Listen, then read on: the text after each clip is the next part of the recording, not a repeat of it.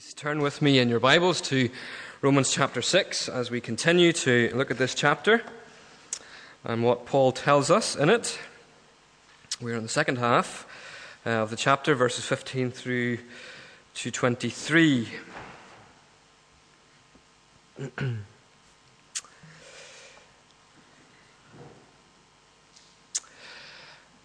uh, before we begin, I, uh, I need some volunteers tonight. Uh, I need some volunteers to become my slaves.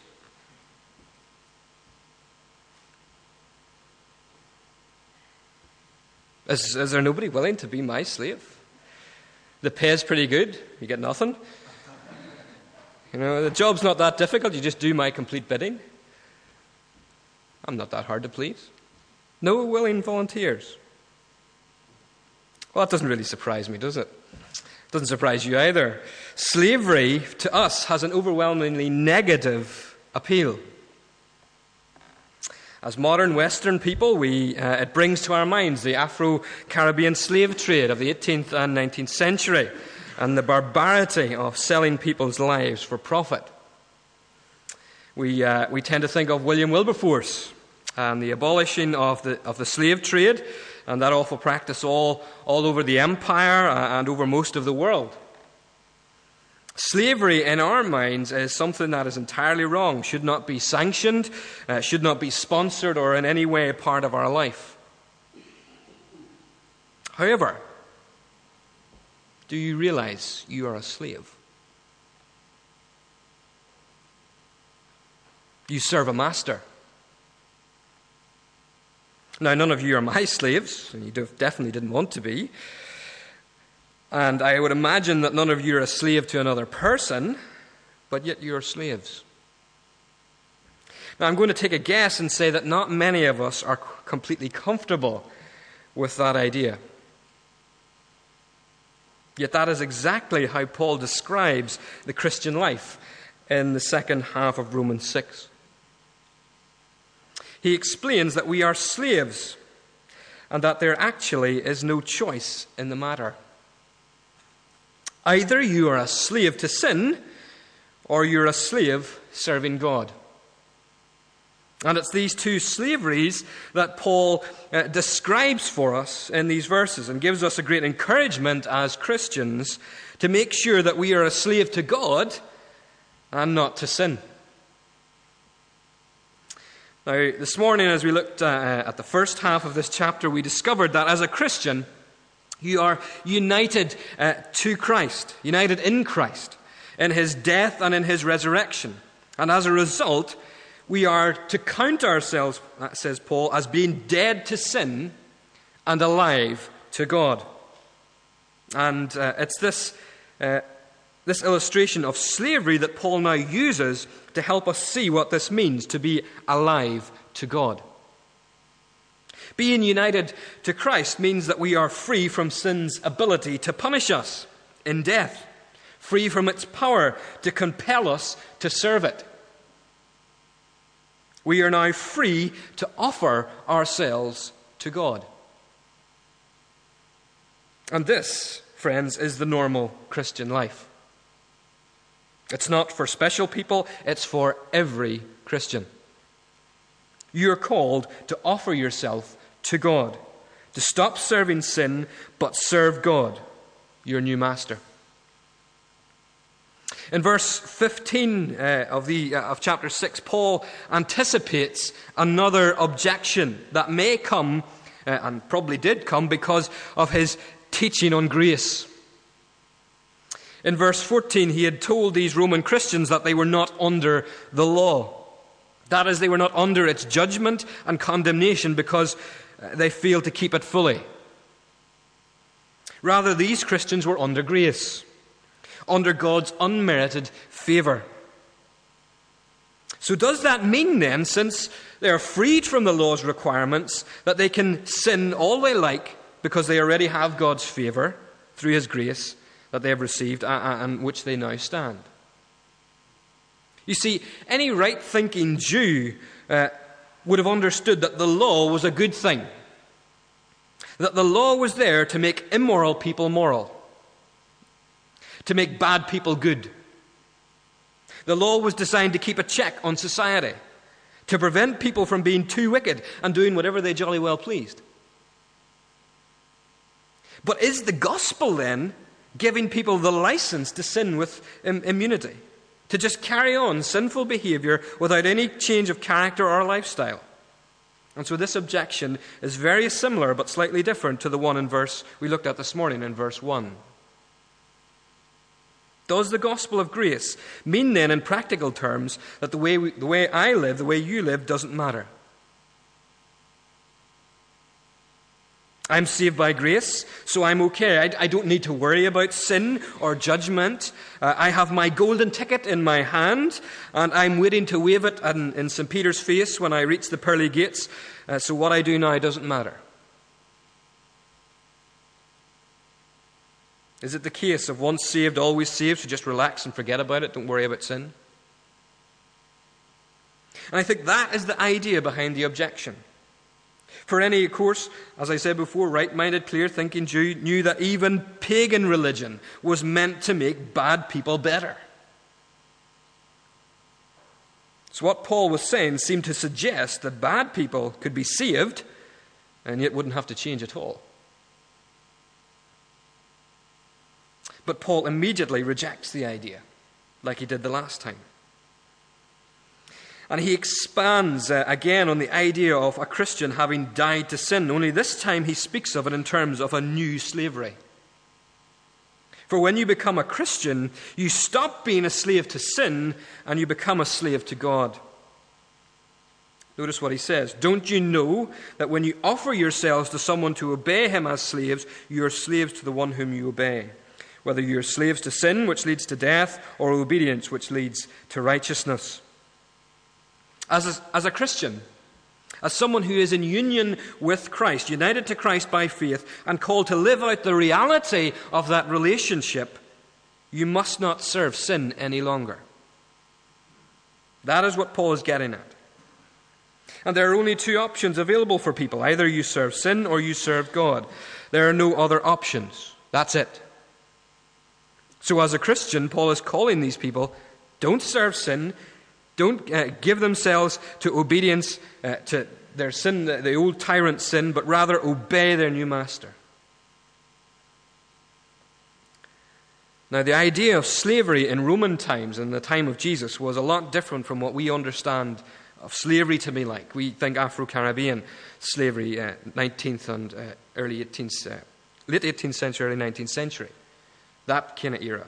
But in New Testament times, it was possible for a person who was like a down and out, we might say, to sell themselves into slavery in order to survive. The person would have food, water, somewhere to live. They would be looked after as they serve their master. They are selling their life to someone in order to survive. And this was common understanding of the time. And so Paul uses this idea of slavery to show us that as a Christian, you are not an autonomous individual capable of doing your own thing. Rather, you're a slave in service to a master. The only question is which one? For there is only the tyrant sin or God. Now, because of course we live in a modern Western culture, the way we view ourselves, the way we view ourselves as people, we, tend to think of ourselves as autonomous individuals in service to nobody, only ourselves. That's the way culture views what a human being is. Yet in reality, there is no such thing as autonomous human life.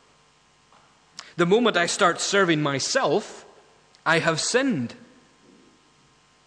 I've broken the first commandment and, by definition, have become a slave to sin. So the only other option I have is to serve God.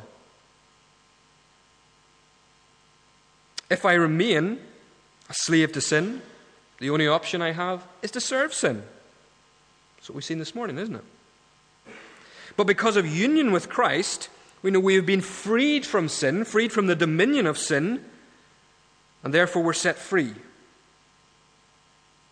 But we're not free, as in free to do whatever we please, as freedom is often used in our, our culture.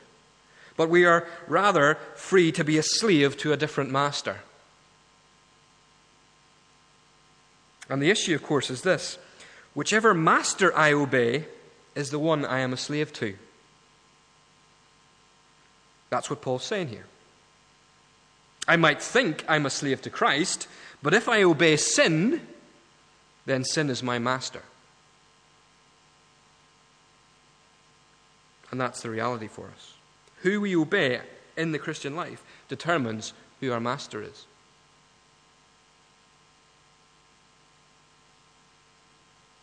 Whichever master I obey is the one I am a slave to. But Paul has called us not to obey sin, rather, we must obey God. Serve him, serve him in obedience, and that leads to righteousness, not sin, which leads to death.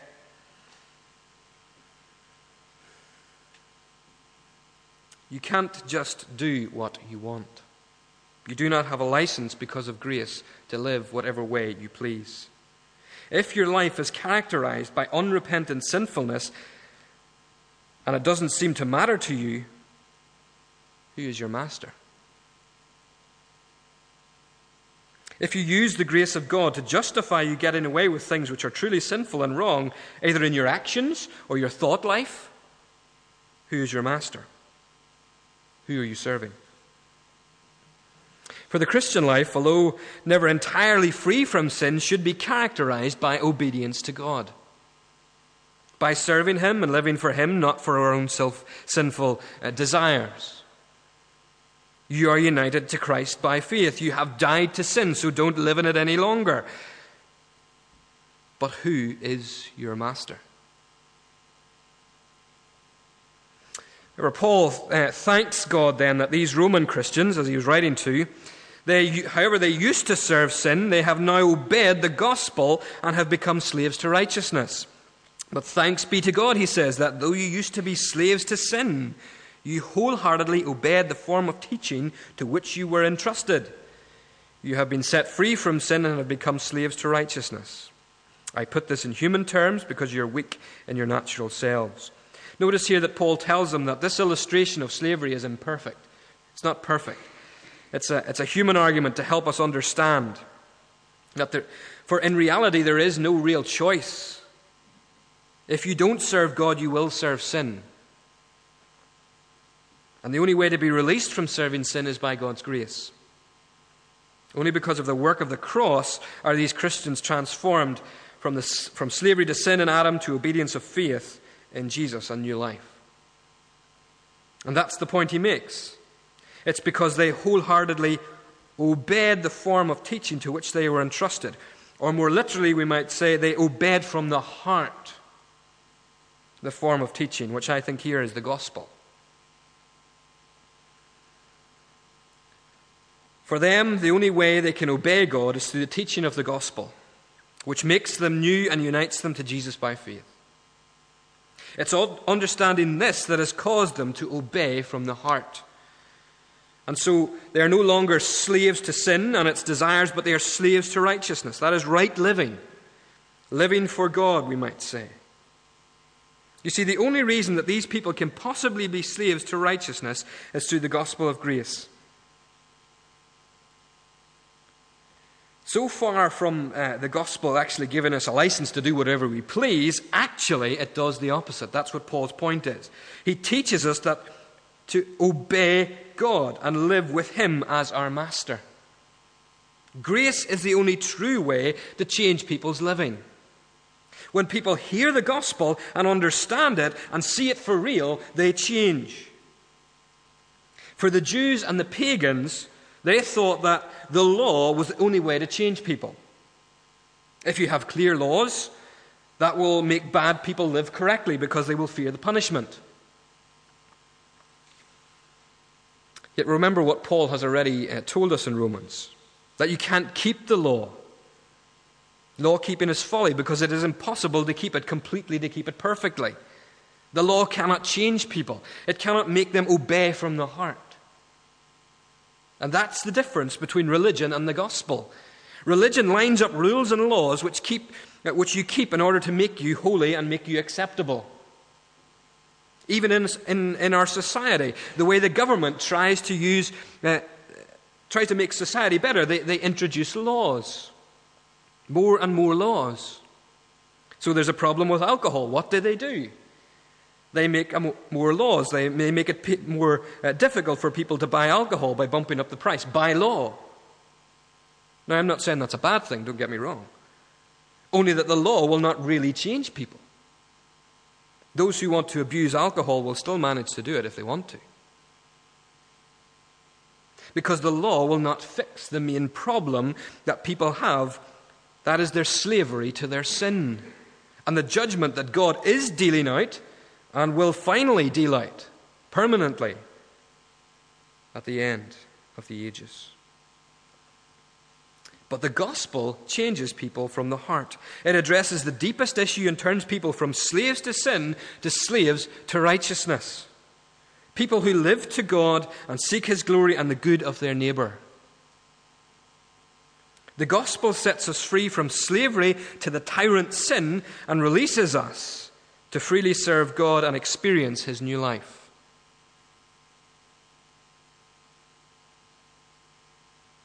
Now, I am cautious that there may well be people here who are struggling with sin and longing to be released from its grip. But remember, Paul is not saying here that we will totally be freed from sin in this life. Sinless perfection is not a possibility. As we said this morning, we live in the overlap of the ages. We might have new spiritual life, but we are still part of a sinful world that is yet to be fully redeemed. So if you are struggling with sin, that is a good sign. That is a good sign. That shows that you desire to be free from it, that you're not content to live with it.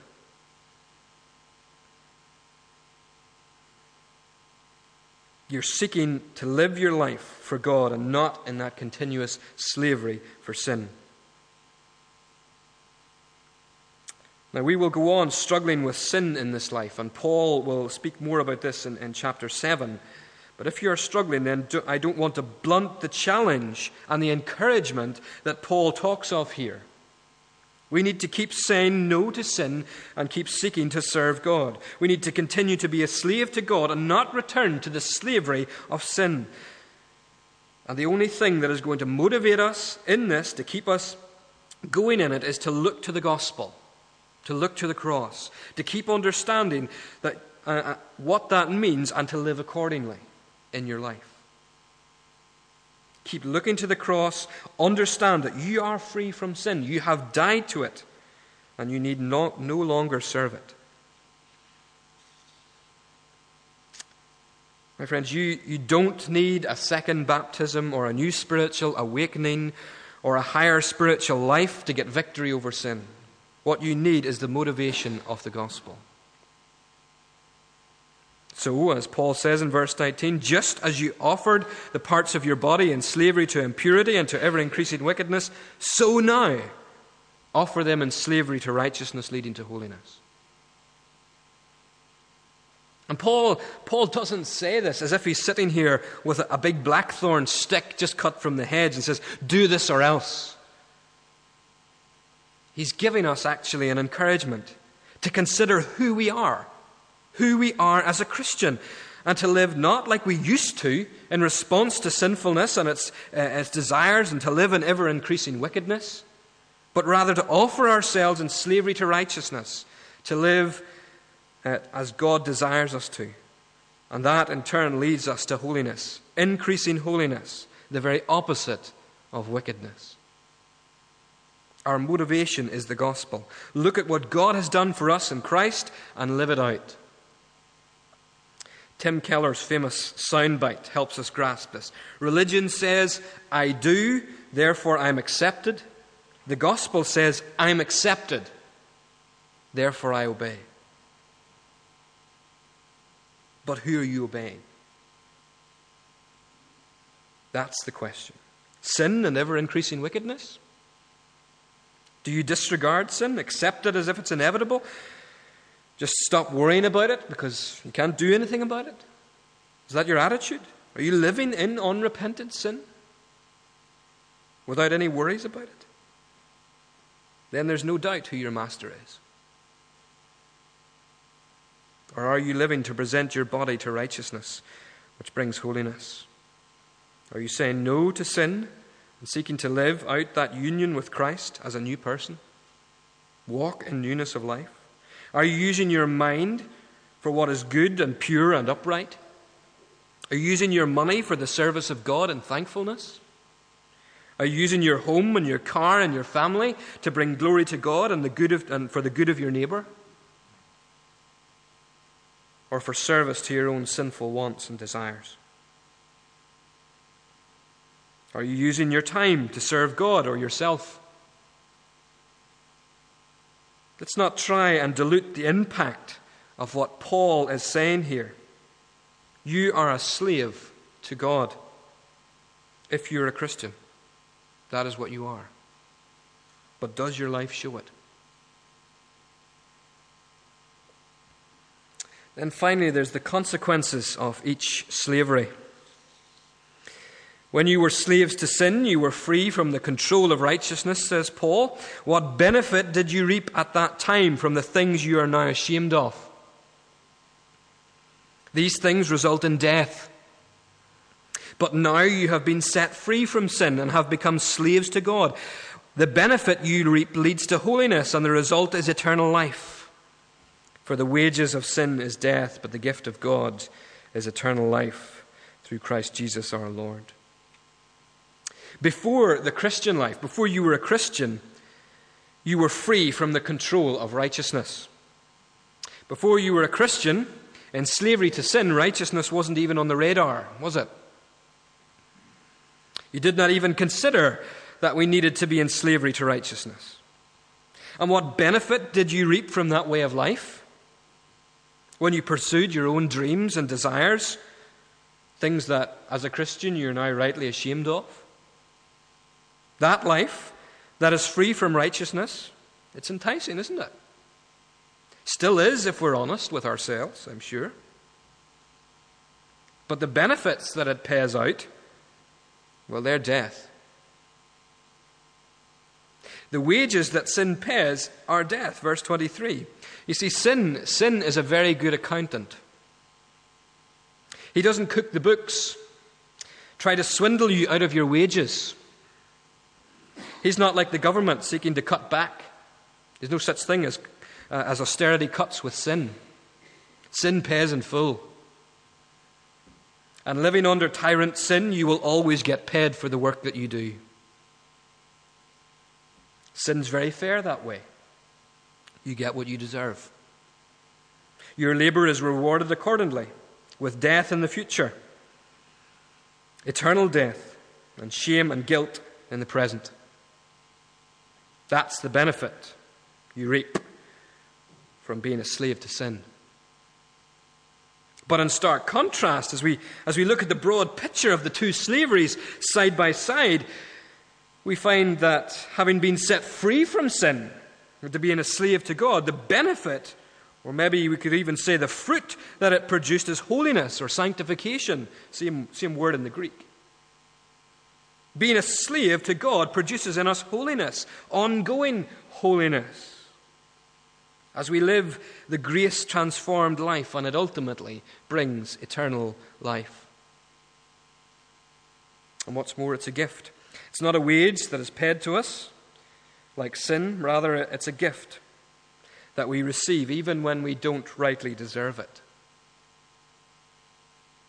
There's a difference between the two slaveries. One brings death, shame. The other brings holiness and eternal life through Jesus Christ. The two could not be more different. Contrast could not be more stark. There, Paul shows us here, no, there is actually no such thing as a Christian whose life is lived in persistent sin. For their obedience shows who their master is, who their true master is.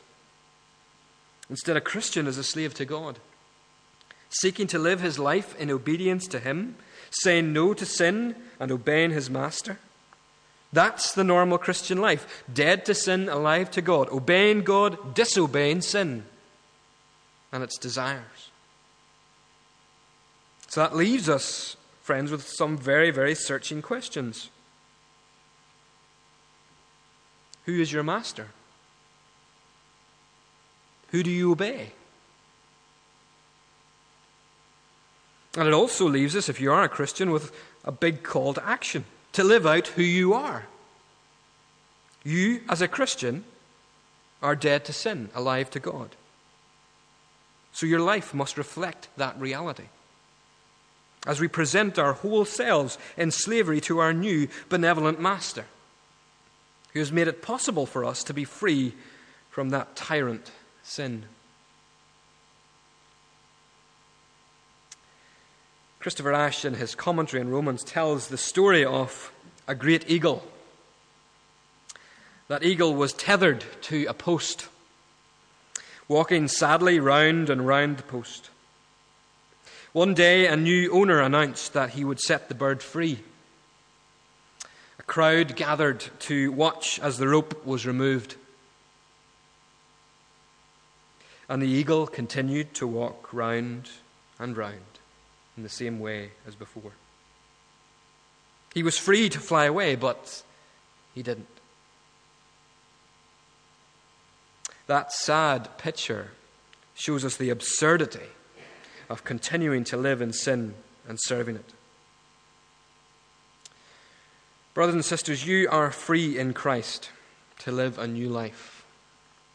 A life of holiness, a life that is free from shame and guilt a life that results in eternal life at the end of the ages.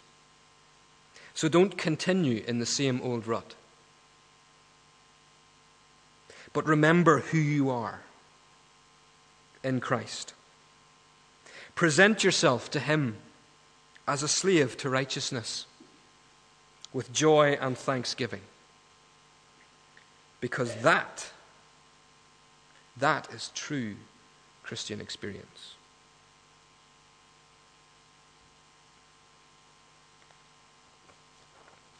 Let's pray.